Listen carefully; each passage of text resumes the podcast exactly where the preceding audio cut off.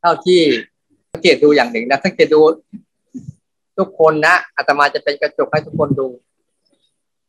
เวลาทุกคนสร้างจังหวะ แล้วมันมีอาการอย่างนี้นะถอดแว่นตาหน่อยก็ได้เป็นชัด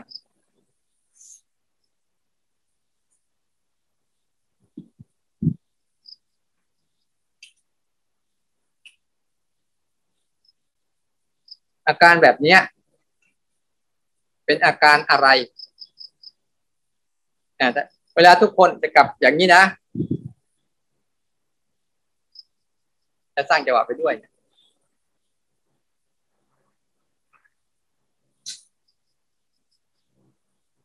แต่มาสังเกตอยู่ในซูมแล้วดูทุกคนนะ ถ้าทุกคนทำสร้างจังหวะแล้วมีอาการอย่างนี้เนี่ย แสดงว่านั่นคือกำลังเริ่มเพ่ง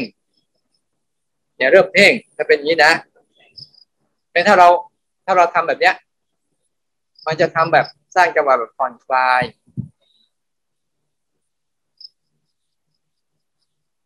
ถ้าทุกคนในหน้าที่สงสัยคือน่าจะอะไรนะคิ้วมันจะเริ่มชนกันสังเกตไหมหน้านะมันจะบ่งบอกถึงอารมณ์ คิ้วจะเริ่มชนกัน อันนี้สงสัยคืออะไรนะเนี่ยมันจะมันจะเริ่มนะคิ้วเนี่ยมันจะเริ่มหยิกหยิกเข้าไปเลยนั่นแหละคนกำลังสงสัยท่านครูบาอาจารย์ที่ท่าน ท่านสัมผัสได้ชัดๆแต่ท่านท่านมองหน้าปุ๊บว่าจะเห็นอาการของจิตของคนคนนั้นเลยอ๋อนี่ เวลามันโมโหเนี่ยจะเห็นจะเข้ามาใกล้กูนะอันนี้ อันนี้อันน่าน่าใจดี ยิ้มยิ้มนี่หน่าใจดี ยังไม่โมโหแล้วเวลาเวลาคนอื่นเขาจะมองเรื่องหน้าตาเป็นหน้าต่างของดวงใจเนี่ย มันคือ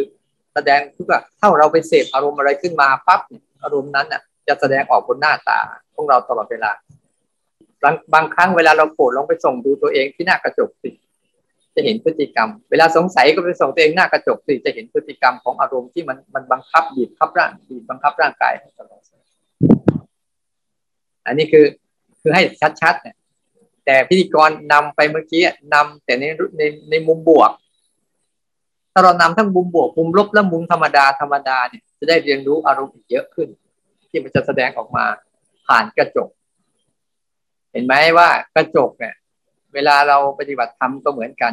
เราจะเห็นตัวอารมณ์ที่ในกระจกเราเนี่ย อารมณ์ทั้งหลายทั้งปวงอะเขามีอาการของเขาอย่างนั้นแหละ แต่ไม่ใช่อาการของจิต แต่เป็นอาการของอารมณ์ ที่กำลังเพ่งกำลังจ้องกำลังเผลอกำลังตื่นบางครั้งบางคนเดินจงกรมแล้วก้มหน้าอย่างนี้นี่คือกำลังคิดเดินแล้วก้มหน้าไปเนี่ยกำลังเดินเข้าไปในความคิด เดี๋ยวแล้วก้มหน้า มันเหมือนสำรวม แต่นั่นคือกำลังคิดอายตนะ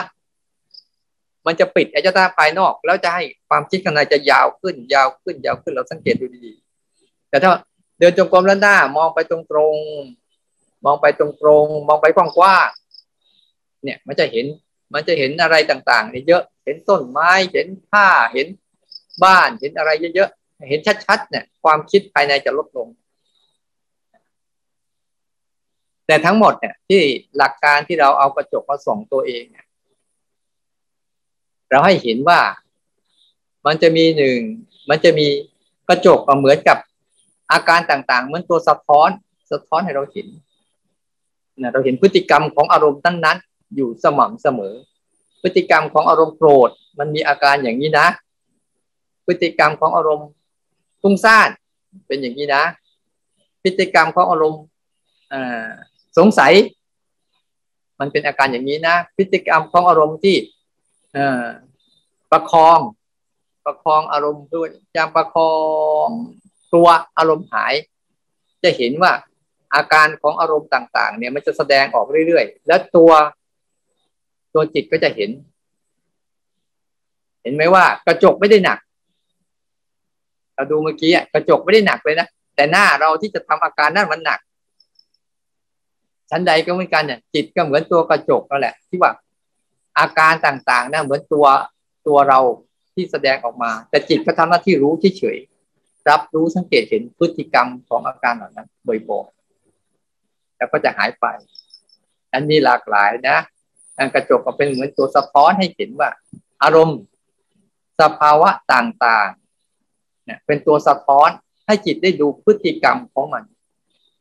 ในแต่ละเรื่องแต่ละเรื่องแต่ละเรื่องแต่ละเรื่อง แต่ถ้าเราไม่เข้าใจตรงจุดนี้เนี่ย เราไม่ซ้อมการรับรู้สังเกตเห็น หรือรู้จักตัวรู้ให้ดีๆปุ๊บเราจะหลงไป หลงไปเป็น